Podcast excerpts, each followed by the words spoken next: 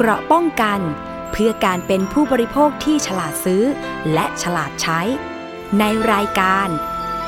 ภูมิคุ้มกัน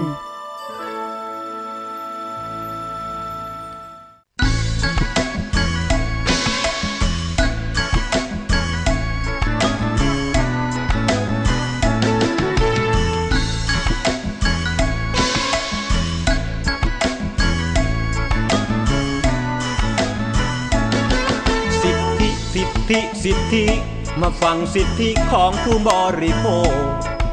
พระราชบัญญัติคุ้มครอง ให้สิทธิกับพี่น้อง เพื่อช่วยป้องกันการถูกองรัฐเอาเปรียบปัจจุบันผู้ผลิตสินค้า มีการนอกหน้าเพื่อการแข่งขัน ใช้กลยุทธ์ต่างๆล่อกัน เพื่อสินค้าบริการเหล่านั้น เป็นที่สนใจของผู้ใช้บริการ ลดภัยในการใช้สินค้ารัฐบาลเลยออกมาให้สิทธิคุ้มครอง ตามพระราชบัญญัติดังนี้ผู้บริโภคพึงได้สิทธิทันทีเชิญฟังให้ดีมีอยู่ห้าประการหนึ่งสิทธิข่าวสารรวมคำพันรนาคุณภาพที่ถูกต้องสองสิทธิอิสระให้เลือกหาสินค้าบริการที่ถูกต้องามสิทธิที่จะได้รับ ความปลอดภัยในสินค้าถูกต้องสี่สินค้าที่จะได้รับ ความเป็นธรรมในการทำสัญญาห้าสิทธิที่จะได้รับ พิจารณาและชดเชยความเสียหาย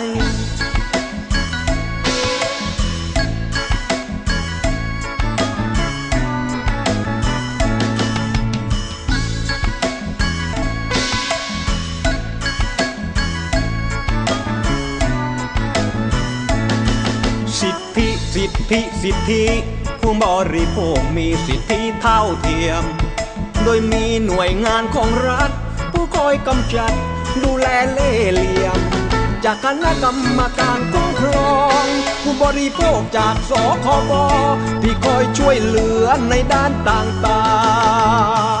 งๆ วัสดีค่ะ คุณผู้ฟังคะกลับมาพบกับรายการภูมิคุ้มกันรายการเพื่อผู้บริโภคกันอีกครั้งหนึ่งแล้วนะคะ วันนี้พบกับดิฉัน สวนีชัมเฉลียวค่ะ ฟังสดและฟังย้อนหลังได้ค่ะ ทาง www.thaipbsradio.com หรือจะฟังผ่านแอปพลิเคชันก็ได้เช่นกันนะคะ ทางไทย PBS Radio ค่ะ เข้าไปดาวน์โหลดแอปพลิเคชันกันมาทั้งระบบ Android หรือว่า iOS ก็สามารถที่จะทำได้นะคะ แฟนเพจเข้ามากดไลค์กันได้เลยทาง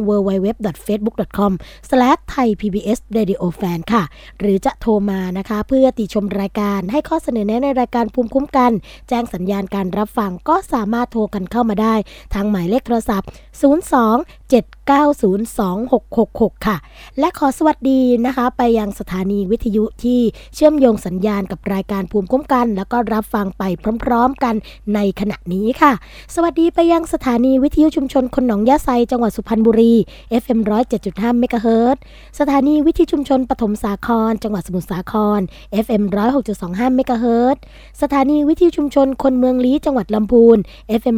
103.75เมกะเฮิรตซ์สถานีวิทยุเทศบาลทุ่งหัวช้างจังหวัดลำพูน FM 106.25เมกะเฮิรตซ์สถานีวิทยุเมืองโนนสัมพันธ์ FM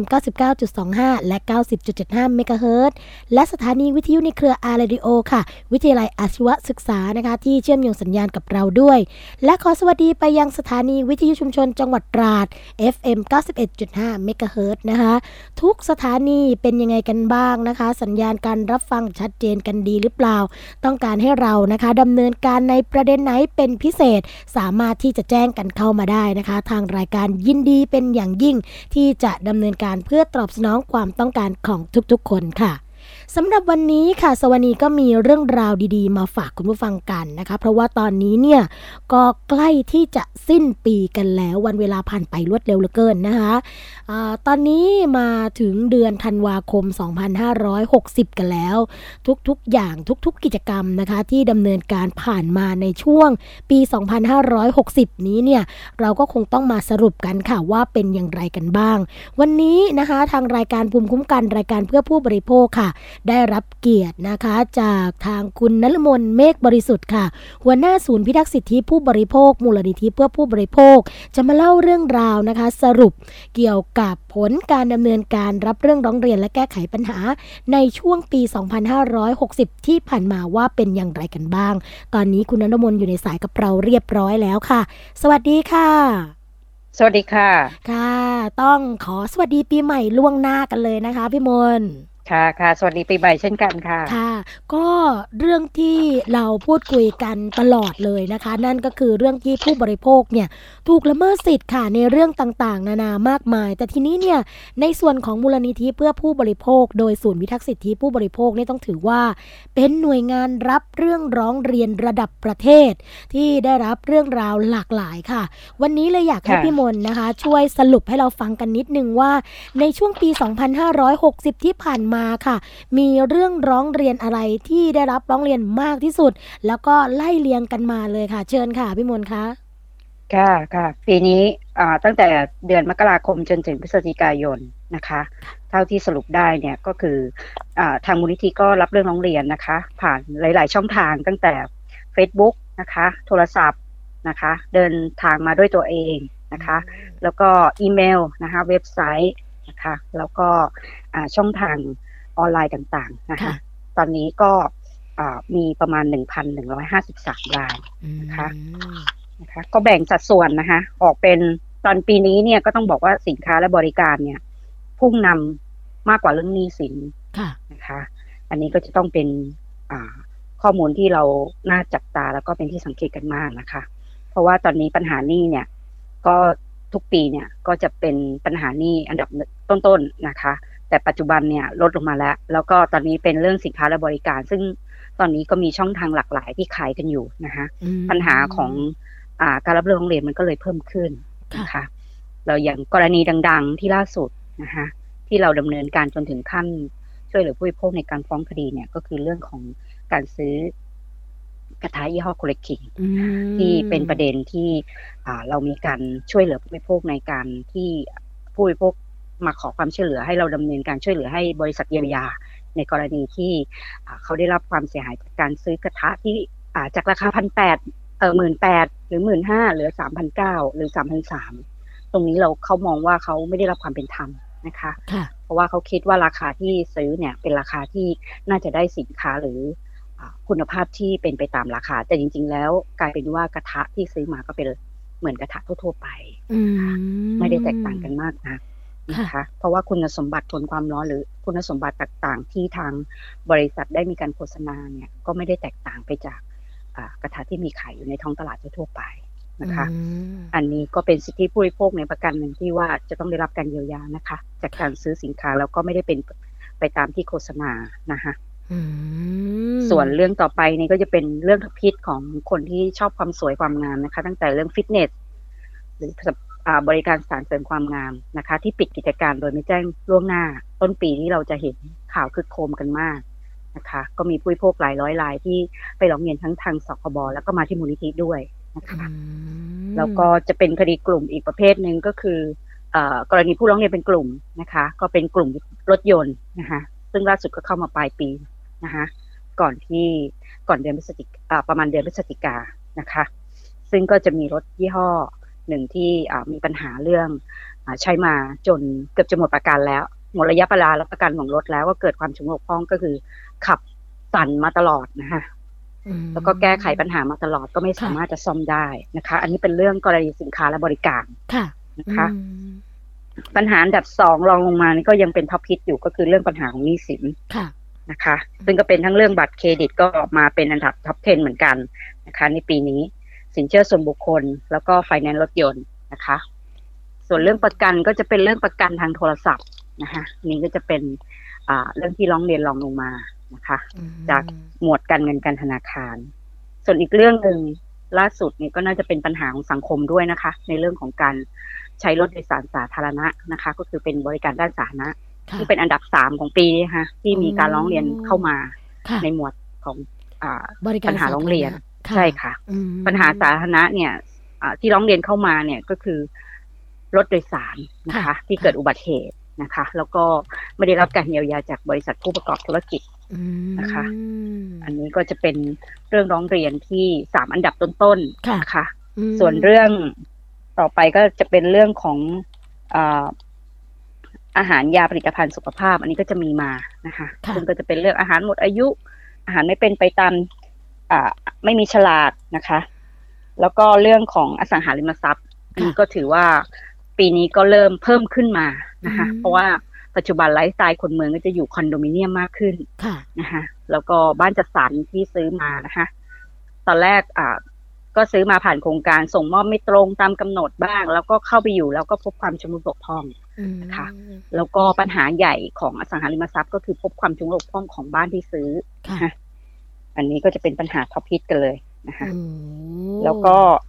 ปัญหาในหมวดต่อไปก็คือเรื่องสื่อและโทรคมนาคมค่ะค่ะ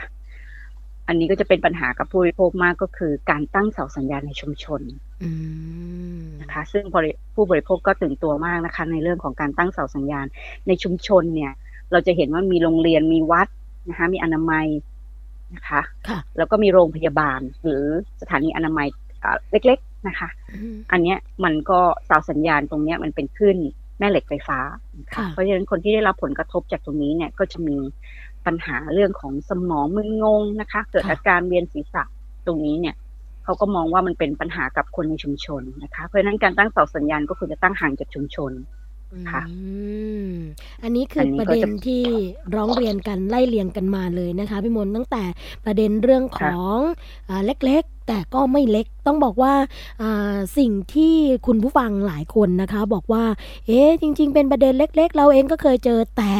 ถ้าเกิดเราไม่ออกมาร้องเรียนก็จะไม่ได้รับการแก้ไขปัญหาอย่างที่พี่มนต์เล่าให้ฟังค่ะนะคะ อย่างบางเรื่องเนี่ยโอ้บางคนบอกโอ้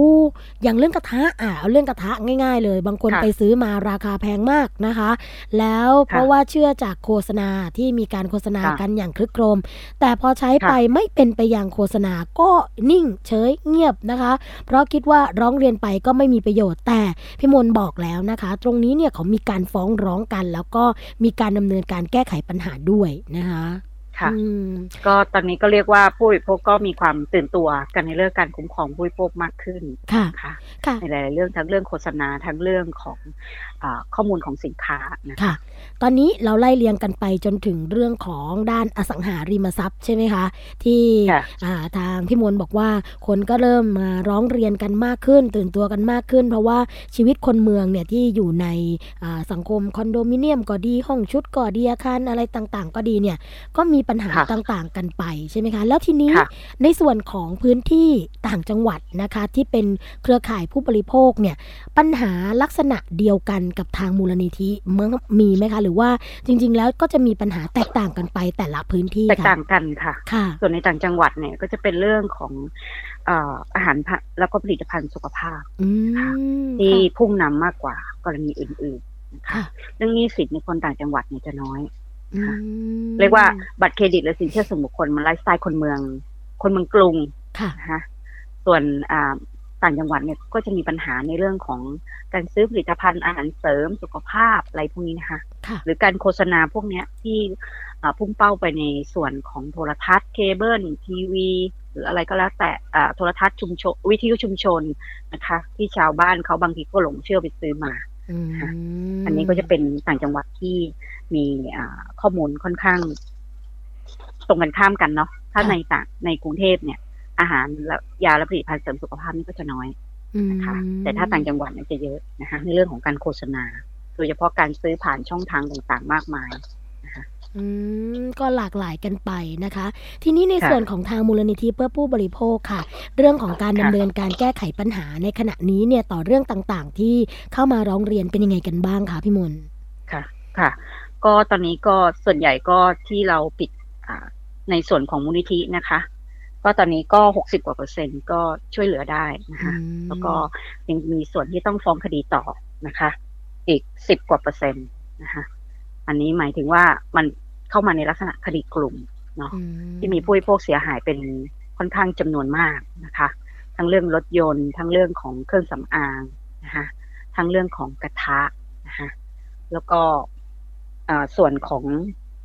การดำเนินการในส่วนของการเอาจดหมายการเจรจานี้ก็ยังตอนนี้มันก็มีอ่ายังมีการเจรจากันอยู่ก็มีนะคะอืมเพื่อรอผลค่ะก็อยู่ในขั้นตอนกำลังดำเนินการก็มีในส่วนหนึ่งอีกประมาณ Six percent. นตค่ะอืมอ่าอันนี้ค่ะก็ถือว่าเป็นเรื่องของการช่วยเหลือนะคะผู้บค่ะริโภคที่ได้รับการแก้ไขปัญหาค่ะค่ะ แนวโน้มในเรื่องของการถูกละเมิดสิทธิ์ของผู้บริโภคนะคะ ในปีนี้เนี่ยเราก็เห็นแล้วว่าจะเป็นเรื่องที่เกี่ยวข้องกับเรื่องของสินค้าและบริการใช่ไหมคะ แล้วก็เป็นค่ะเรื่องของอาหารยาต่างๆรองลงมาก็จะเป็นเรื่องของด้านอ่าบริการสาธารณะสุขภาพอ่าอ่าเรื่องของสุขภาบพริการสุขภาพบริกรสธรณะใช่ไหมนะคะคะที่ต่างจังหวัดก็จะเป็นปัญหาเยอะอยู่มแล้วแนวโน้มในปีต่อไปในปี 2561 ที่กำลังจะมาถึงนี้เนี่ย ทางศูนย์พิทักษ์สิทธิ์ค่ะ มีการคาดการณ์หรือว่ามีการคาดคะเนกันไว้ไหมคะว่า น่าจะเป็นเรื่องอะไรที่ผู้บริโภคน่าเป็นห่วงมากที่สุดคะ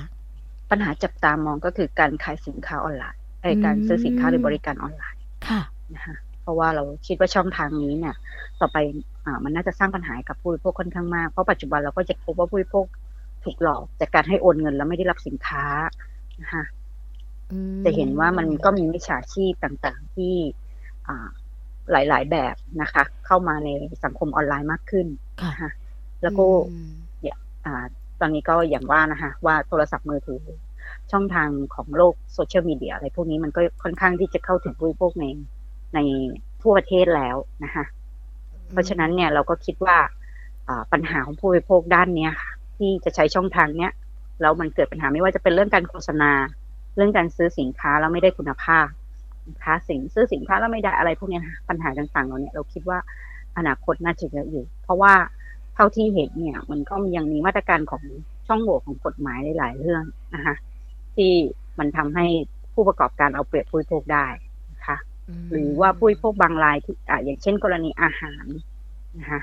บางทีเนี่ย ผลิตภัณฑ์เสริมอาหารที่มีระบุเรื่องเลขจดแจ้งเอ่อเลขสารระบบอาหารด้วยซ้ำเนี่ย มันก็ยังพบว่ามันเป็นสารระบบอาหารที่เป็นเลขปลอมค่ะนะคะเพราะฉะนั้นอันนี้มันก็เป็นเรื่องน่ากังวลว่ามันจะทำยังไง ให้มันมีการตรวจสอบได้ในเชิงลึกกว่านั้นอืม พอฟังอันแล้นี้วอนาคตคือตเกิอดนแน่นี้นอนตอนนี้คิดตามจริง ๆ ค่ะ เพราะว่าพอ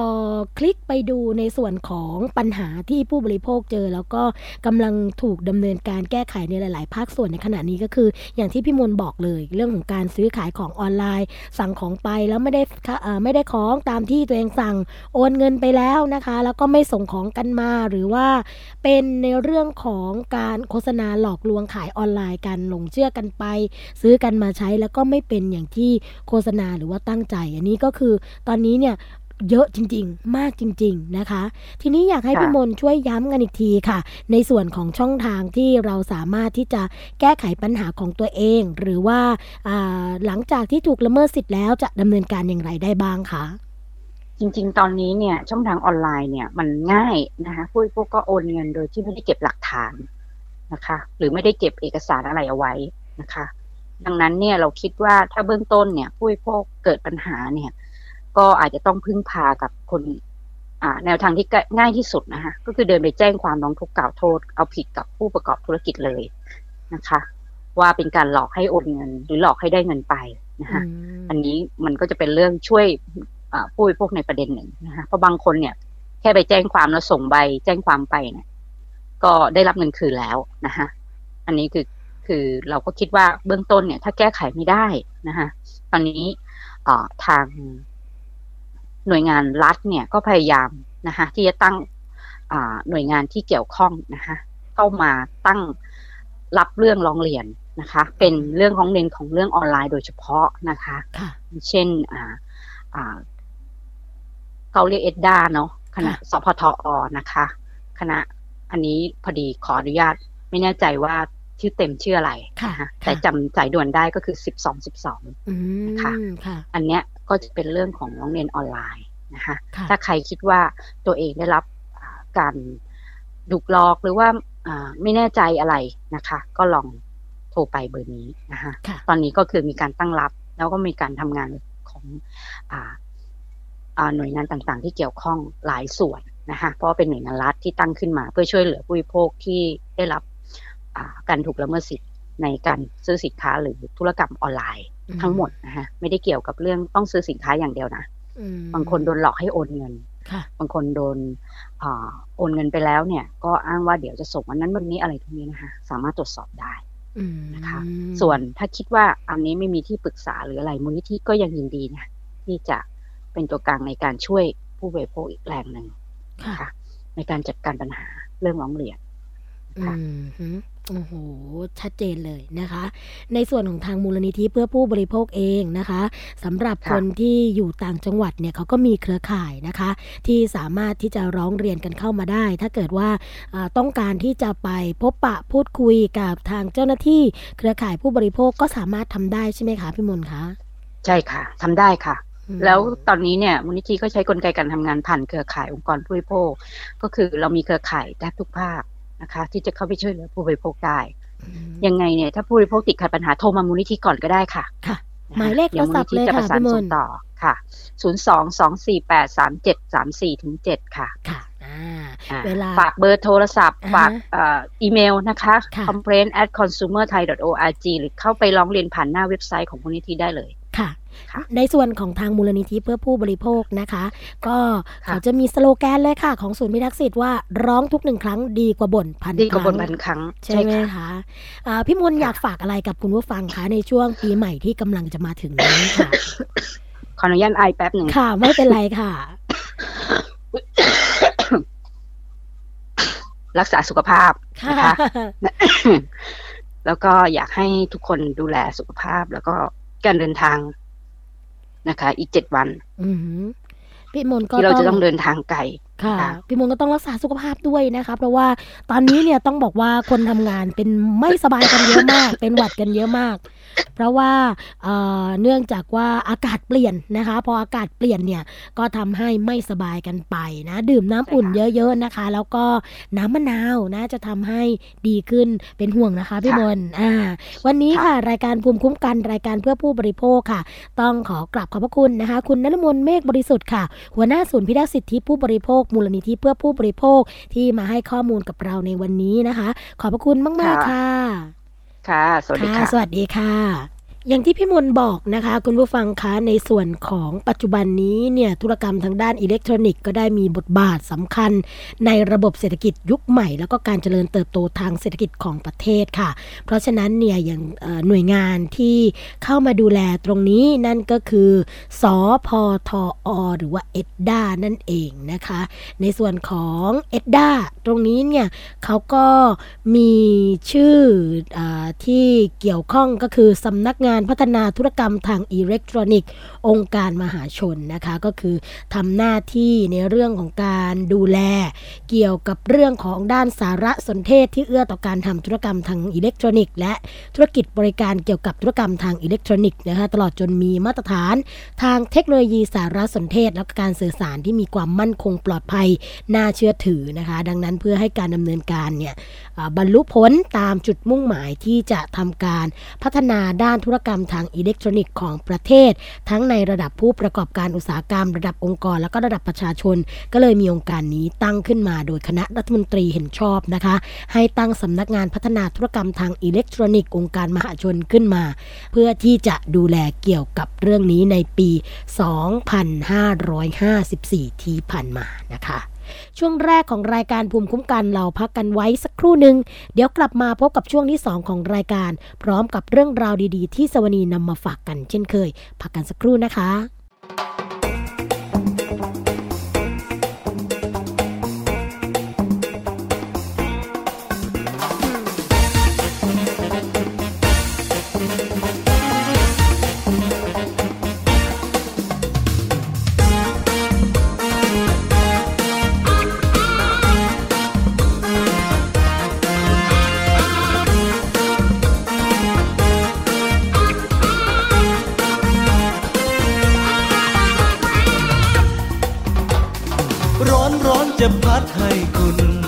ได้เย็นสบาย ถ้าคุณหิวจะป้อนให้ถึงปากเลย ดีไหมครับเงาเงาจะร้องเพลงกล่อม ให้ฟังเพลินเพลินจะไปไหนก็จูงมือเดินด้วยเลยดีไหมครับอะดีไหมครับส่งตรงที่ที่คุณจะไป ไม่ว่าใกล้ว่าไกลอย่างไร ไม่ต้องกลัวหลงดีไหมครับ หากคุณนั้นจะเอาอะไร มาเพียงสักคำรีบทำให้เลย ดีไหมครับ ดีไหมครับ กลางคืนไม่ต้องเป็นห่วง จะโทรไปคุยอยู่เป็นเพื่อนส่งคุณเข้านอนทุกคืน ดีไหมครับ หนาวหนาวจะหาผ้าห่มให้นอนสบายในความฝันจะเทคแค่คุณทั้งคืน ดีไหมครับ ดีไหมครับ ข้างๆตัวคุณเสมอ คอยดูแลให้คุณอุ่นใจ ไม่ต้องกลัวเหงา ดีไหมครับ หากคุณนั้นจะเอาอะไร ขอแค่พูดมาเพียงสักคำรีบทำให้เลย ดีไหมครับ ดีไหมครับ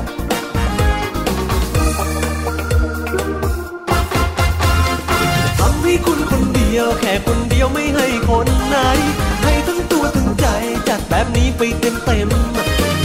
ประจำทุกวัน ไม่หยุดงานไม่มีวันเว้นทำทุกเช้าทุกเย็นแบบเน้น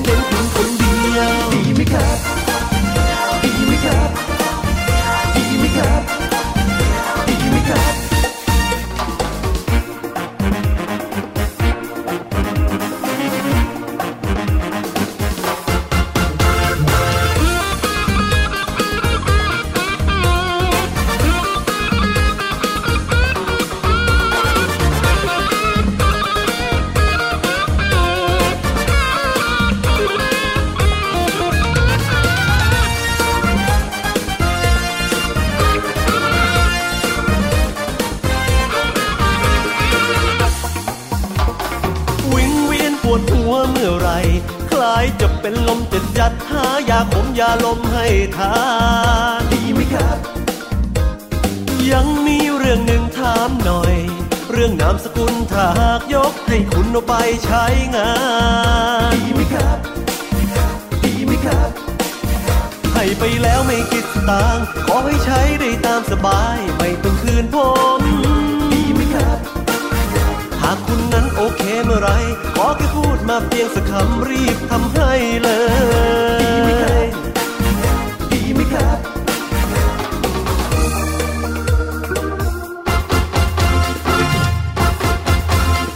ทำให้คุณคนเดียวแค่คนเดียวไม่ให้คนไหน ให้ทั้งตัวทั้งใจจัดแบบนี้ไปเต็มเต็มๆทำประจำทุกวันไม่หยุดงานไม่มีวันเว้น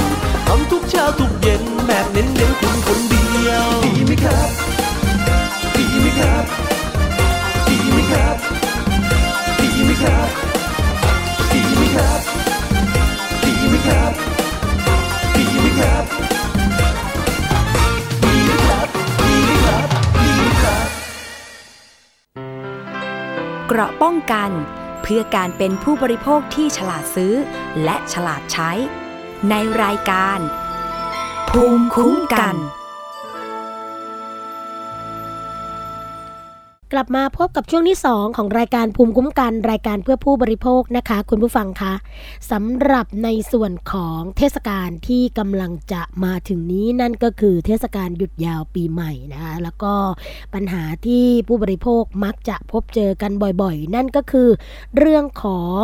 การเดินทางและอาจจะมีการเจ็บป่วยนะคะ หรือว่าเกิดอุบัติเหตุขึ้นมาได้ ทางสำนักงงานหลักประกันสุขภาพแห่งชาติค่ะ ก็มีการแจ้งประชาชนนะคะ เกี่ยวกับสิทธิบัตรทองค่ะว่าเดินทางช่วงเทศกาลหยุดยาวปีใหม่นี้ หากประสบอุบัติเหตุฉุกเฉินหรือเจ็บป่วยฉุกเฉินระดับวิกฤตนะคะ สามารถที่จะเข้ารักษาได้ทุกโรงพยาบาลที่อยู่ใกล้ ตามนโยบายเจ็บป่วยฉุกเฉินวิกฤต เข้าโรงพยาบาลทุกโรงพยาบาลค่ะนายแพทย์ศักชัยการจนะวัฒนานะคะเลขาธิการสำนักงงานหลักประกันสุขภาพแห่งชาติ หรือสอปสช ก็กล่าวว่า ในช่วงเทศกาลวันหยุดยาวปีใหม่นี้ ซึ่งจะมีการเดินทางท่องเที่ยว แล้วก็กลับภูมิลำเนาจำนวนมากค่ะสำหรับประชาชนสิทธิหลักประกันสุขภาพแห่งชาติ หรือสิทธิบัตรทองนั้น หากในระหว่างที่เดินทางไปต่างจังหวัด และมีความจำเป็น ต้องเข้ารักษาที่โรงพยาบาลนะคะ ก็จะแบ่งเป็น 2 กรณีก็คือ 1. กรณีเจ็บป่วยฉุกเฉินระดับวิกฤตที่หากไม่รักษาทันทีก็มีโอกาสเสียชีวิตสูง สามารถเข้ารับการรักษาพยาบาลได้ที่สถานพยาบาลทุกแห่งที่อยู่ใกล้สุดค่ะ ตามนโยบายเจ็บป่วยฉุกเฉินวิกฤตมีสิทธิ์ทุกที่นะคะ หรือว่า universal coverage นะคะ for emergency president นะคะ แล้วก็ให้สถานพยาบาลที่ให้การรักษาเบิกค่าใช้จ่ายตามสิทธิ์ หลักประกันสุขภาพแห่งชาติตามที่กำหนดไว้แต่ไม่ใช่ว่าจะมุ่งเจาะจงไปเข้าสถานพยาบาลเอกชน ขณะที่มีสถานพยาบาลรัฐอยู่ใกล้นะคะ หากเป็นแบบนี้ก็จะไม่เข้าเกณฑ์เรื่องของการใช้สิทธิ์ค่ะ ดังนั้นจึงขอแนะนำว่าเบื้องต้นนะคะ ให้เข้ารักษาพยาบาลที่สถานพยาบาลรัฐไว้ก่อนค่ะ คุณผู้ฟังคะสองนะคะกรณีเจ็บป่วยที่ไม่ใช่กรณีเจ็บป่วยฉุกเฉินระดับวิกฤต หรือว่าผู้มีสิทธิ์บัตรทองนะคะที่เดินทางไปต่างถิ่น และมีความจำเป็นต้องเข้ารักษาที่โรงพยาบาล เช่นความดันโลหิตสูง ปวดศีรษะมากท้องเสียรุนแรง ซึ่งเป็นอาการเจ็บป่วยที่ยังไม่ถึงขั้นฉุกเฉินถึงแก่ชีวิตเนี่ยซึ่งกรณีนี้นะคะให้เป็นไปตามข้อบังคับของสปสช ว่าด้วยการใช้สิทธิ์รับบริการสาธารณสุข กรณีที่มีเหตุสมควร กรณีอุบัติเหตุ หรือเจ็บป่วยฉุกเฉินฉบับที่ 2 พุทธศักราช 2558 ค่ะ ซึ่งก็ระบุเอาไว้นะคะว่า ผู้ป่วยสิทธิหลักประกันสุขภาพแห่งชาติหรือบัตรทอง หากมี นะคะเหตุสมควรหรือกรณีอุบัติเหตุฉุกเฉิน หรือกรณีเจ็บป่วยฉุกเฉิน สามารถเข้ารับการรักษา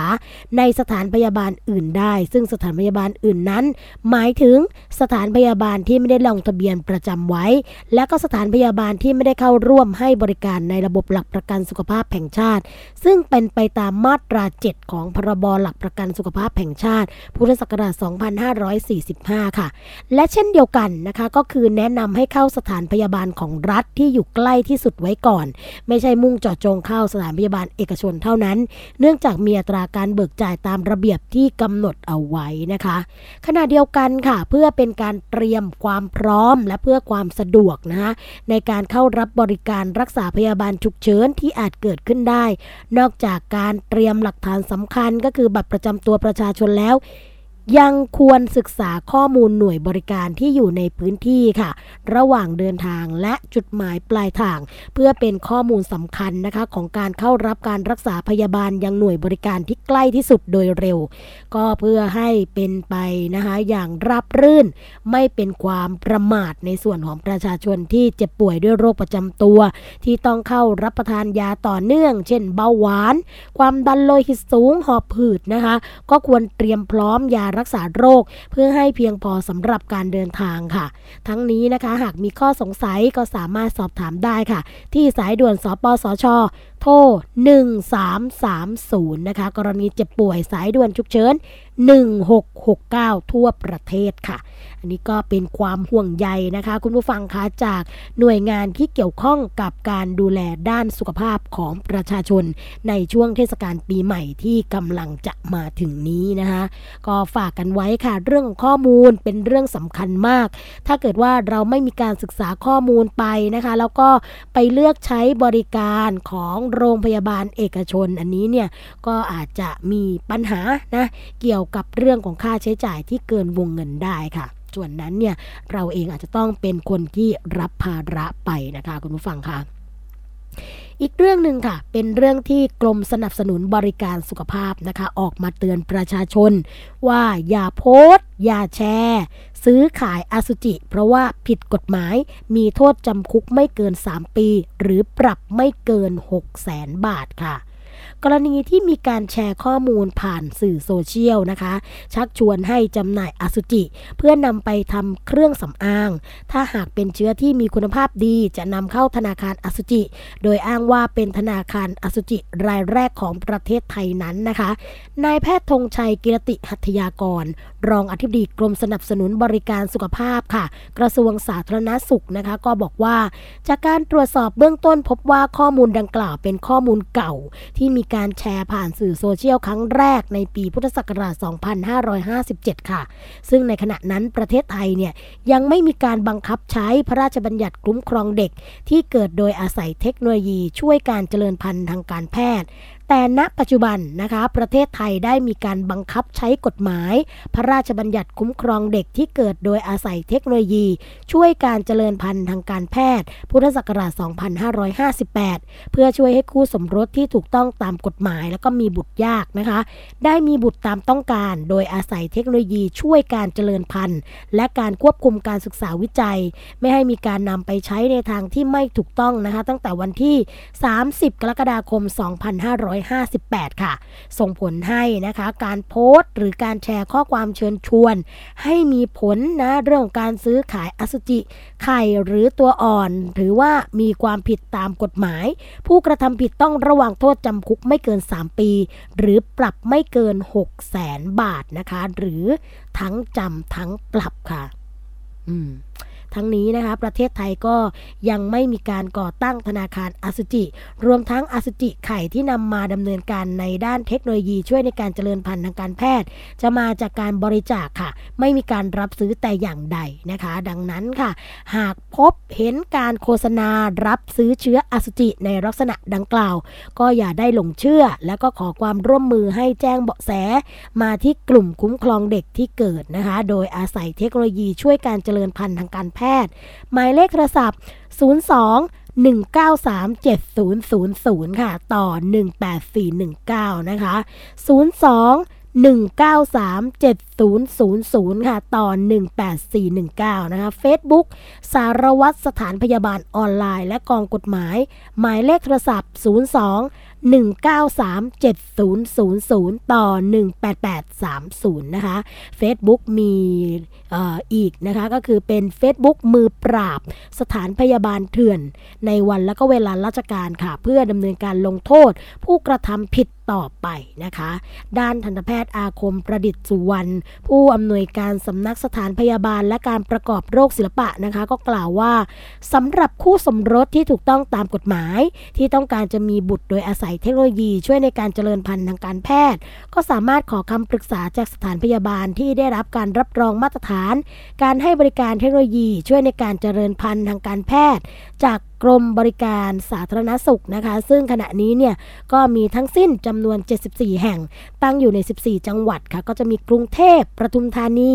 สมุทรสาคร เชียงใหม่ เชียงราย พิษณุโลก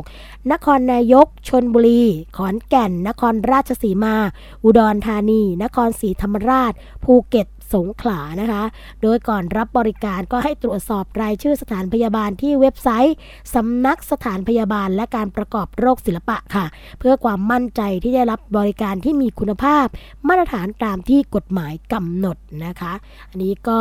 ถือว่าเป็นการแจ้งข่าวแล้วก็การเตือนกันด้วยนะสำหรับคนที่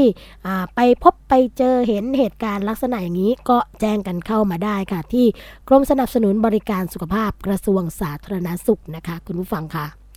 อีกเรื่องหนึ่งค่ะเป็นเรื่องของการบุกทลายโกดังบุหรี่ไฟฟ้านะคะ โดยชุดปราบปรามการละเมิดทรัพย์สินทางปัญญาค่ะ ก็มีการทลายโกดังบุหรี่ไฟฟ้าย่านเยาวราชนะคะ ยึดของกลางแล้วก็พบผู้ต้องหา 4 คนมูลค่าความเสียหายถึง 2 ล้านบาทด้วยกันค่ะ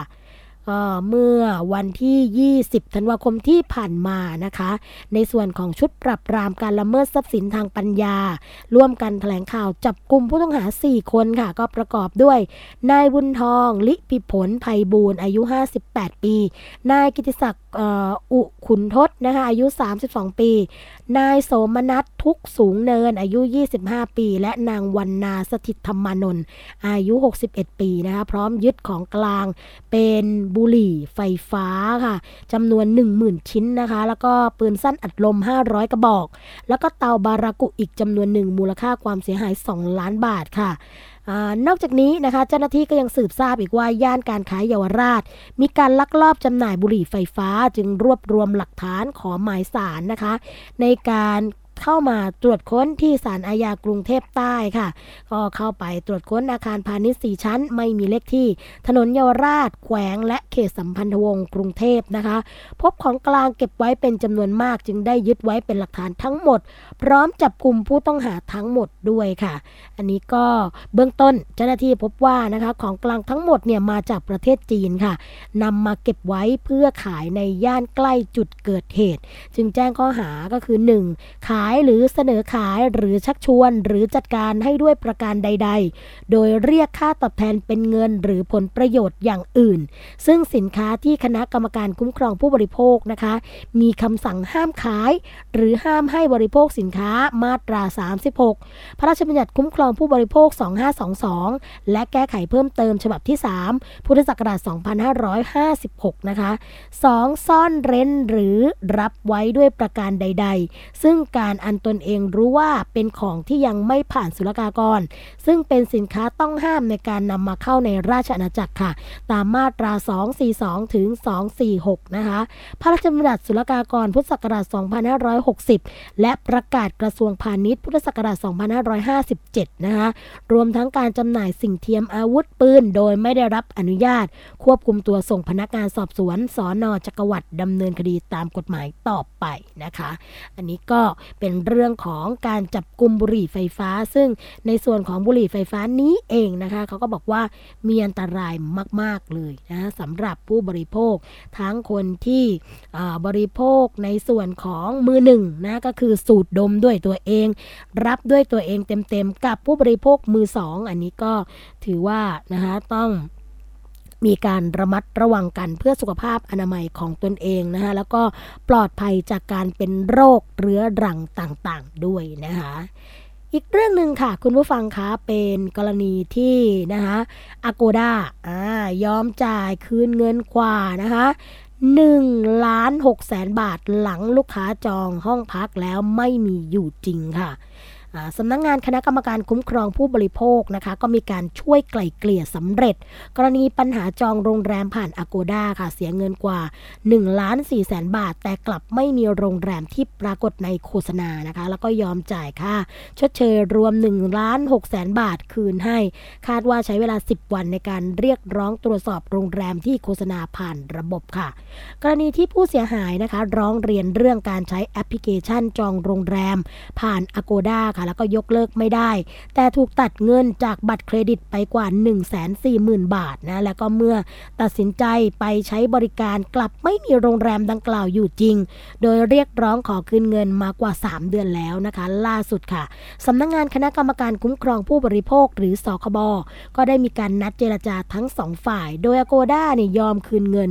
ที่หักจากบัตรเครดิตทั้งหมดนะคะแล้วก็จ่ายค่าชดเชยให้กับลูกค้ารายนี้แล้วนางสาวสุลาวันรักชลทีนะคะผู้เสียหายจากการใช้แอปพลิเคชันทางมือถือ จองห้องพักโดยโรงแรมเนี่ยผ่าน Agoda แล้วก็กดผิดพลาด จากการที่ออกจากระบบกลายเป็นกดว่าจองนะคะแล้วก็ถูกหักเงินผ่านบัตรเครดิตทันทีกว่า 140,000 บาท ตั้งแต่วันที่ 21 สิงหาคมที่ผ่านมาทางเจ้าหน้าที่ค่ะสำนักงงานคณะกรรมการคุ้มครองผู้บริโภคหรือสคบก็ได้มีการนัดเจรจาไกล่เกลี่ยกับผู้กรณี คือบริษัท Agoda Service Sale จำกัดนะคะ โดยผู้เสียหายมีข้อเรียกร้องก็คือ ขอเงินที่ถูกหักจากบัตรเครดิตคืนทั้งหมด แล้วก็ขอให้จ่ายเงินชดเชยรายวัน วันที่เสียหายนะคะ ก็ขอให้มีการแก้ไขระบบ แอปพลิเคชันมีความปลอดภัยมากกว่านี้ โดยเฉพาะเรื่องการบันทึกรหัสบัตรเครดิตของลูกค้า แล้วก็การถามย้ำรหัส 3 ตัวหลังของบัตรเครดิตก่อนตัดเงินลูกค้าค่ะ หลังจากเจรจาทางตัวแทนบริษัทอโกด้าก็ยินยอมนะคะ คืนเงินบัตรเครดิตพร้อมจะจ่ายค่าชดเชย เป็นเงินกว่า 160,000 บาท ซึ่งจะคืนให้ภายใน 10 วันทำการค่ะ ก่อนทำบันทึกข้อตกลงกันนายถวันรักชลทีพ่อผู้เสียหายนะคะ ก็บอกว่าต้องการให้เรียกร้องให้อโกด้าเนี่ยปรับปรุง การตรวจสอบให้เข้มข้นมากกว่านี้ เรื่องการขายโรงแรมที่พัก ก็ต้องมีอยู่ชัดเจนนะคะ เบอร์ติดต่อห้องพัก ขณะที่สองฝ่ายเนี่ยเข้าห้องเจรจาไกลเกลี่ยก็ไม่มีการอนุญาต ให้สื่อมวลชนเข้าไปถ่ายภาพ แล้วก็ตัวแทนอโกด้าก็ไม่ให้สัมภาษณ์นะคะ ซึ่งทางผู้เสียหายก็ได้เปิดเผยอีกว่า ทางอโกด้าเนี่ยกล่าวคำขอโทษ แล้วก็ยอมรับว่าที่ผ่านมาเนี่ยเป็นความผิดพลาดระหว่างพนักงานที่เกิดจากความล่าช้าในการคืนเงินลูกค้า ส่วนเรื่องของโรงแรม private ขับ in the heart นะคะออฟแบงคอกที่มีภาพโฆษณา แต่พอเข้าพักแล้วเนี่ยไม่มีอยู่จริง ก็เป็นข้อผิดพลาดของคู่ค้าหรือว่าเอเจนซี่ค่ะ ที่นำภาพมาโฆษณาผ่านแอปพลิเคชัน Agoda ซึ่งหลังจากนี้ก็จะทำการตรวจสอบให้รัดกุมมากขึ้นนะคะ นี่ก็ฝากกันไว้ค่ะสำหรับผู้ที่ชอบเรื่องการท่องเที่ยวนะคะ ทัศนาจรพักผ่อนเนี่ยโดยเฉพาะเรื่องของวันหยุดยาวที่กำลังจะมาถึงนี้ ต้องรอบคอบกันให้มากขึ้นนะคะ ไม่เช่นนั้นเนี่ยเราก็จะต้องเสียเวลามาเรียกร้องของเงินคืนกันอย่างที่เป็นข่าวกันที่เราเล่าให้ฟังกันไปนะคะ มาถึงช่วงสุดท้ายของรายการภูมิคุ้มกัน รายการเพื่อผู้บริโภคกันแล้วค่ะ คุณผู้ฟังคะเราพบกันนะคะทุกวันจันทร์ถึงวันศุกร์ค่ะ เวลา 10นาฬิกาถึง 11นาฬิกานะคะสำหรับรายการภูมิคุ้มกัน รายการเพื่อผู้บริโภคนี้นะคะเราสามารถที่จะฟังสดก็ได้ ฟังย้อนหลังก็ได้ ทาง www.thaipbsradio.com นะคะแล้วก็สถานีวิทยุที่ต้องการเชื่อมโยงสัญญาณกับรายการภูมิคุ้มกัน รายการเพื่อผู้บริโภคสามารถที่จะส่งรายละเอียดนะคะ ทั้งในส่วนของชื่อสถานีนะอีเมล เบอร์โทรศัพท์นะคะ แล้วก็ช่วงเวลาการออกอากาศด้วย ส่งมาให้เราได้เลยนะคะ ทางเราก็จะประสานงานไปยังมูลนิธิเพื่อผู้บริโภค โดยนิตยสารฉลาดซื้อค่ะ เขาจะแจกให้เดือนละหนึ่งเล่มฟรีนะคะ โดยที่ไม่เสียค่าใช้จ่ายใด ๆ ทั้งสิ้นอ่าอันนี้ก็ถ้าเกิดสนใจนะคะ ต้องการที่จะหาความรู้เพิ่มเติมเรื่องของสิทธิของผู้บริโภค สิทธิของตัวเอง ซึ่งบางทีเนี่ยเราอาจจะเคยเจอปัญหาหรือประสบกับปัญหามา แต่ไม่รู้ว่าจะแก้ไขปัญหาอย่างไร ทางมูลนิธิเพื่อผู้บริโภคค่ะ เขาก็จะมีช่องทางหรือว่าทางออกเกี่ยวกับเรื่องนี้ให้ด้วยนะคะ สำหรับสถานีวิทยุนะคะที่เชื่อมโยงสัญญาณกับรายการภูมิคุ้มกันนอกเหนือจาก จะได้รับหนังสือนิตยสารฉลาดซื้อฟรีแล้วนะคะ เรายังได้รับข้อมูลข่าวสารจากในส่วนของรายการภูมิคุ้มกัน รายการเพื่อผู้บริโภค รายการอื่น ๆ ที่อยู่ในสถานีด้วยนะคะ แล้วก็อย่าลืม นะอย่าลืมเลยก็คือแจ้งกันเข้ามาค่ะว่าสถานีไหนคลื่นอะไร เบอร์โทรอะไร ชื่ออะไรนะคะ เพื่อที่เราเนี่ยจะได้จัดส่งให้อย่างถูกต้องค่ะ มาถึงช่วงสุดท้ายของรายการกันจริง ๆ แล้วนะคะ ช่วงนี้อากาศเปลี่ยนแปลงบ่อย แล้วก็หลายคนก็เริ่มจะไม่สบายกันแล้ว เสียงเปลี่ยนไอนะคะ มีน้ำมูกนะอาจจะเกิดจากการแพ้อากาศก็ได้ หรืออาจจะเกิดจากหวัดก็ได้ อย่างไรก็ดีค่ะ รักษาสุขภาพกันไว้ เพื่อที่เราจะมีแรงกายแรงใจในการต่อสู้กันต่อไปนะคะสำหรับวันนี้ค่ะ สวัสดีและรายการภูมิคุ้มกันคงต้องกล่าวคำว่า สวัสดีค่ะ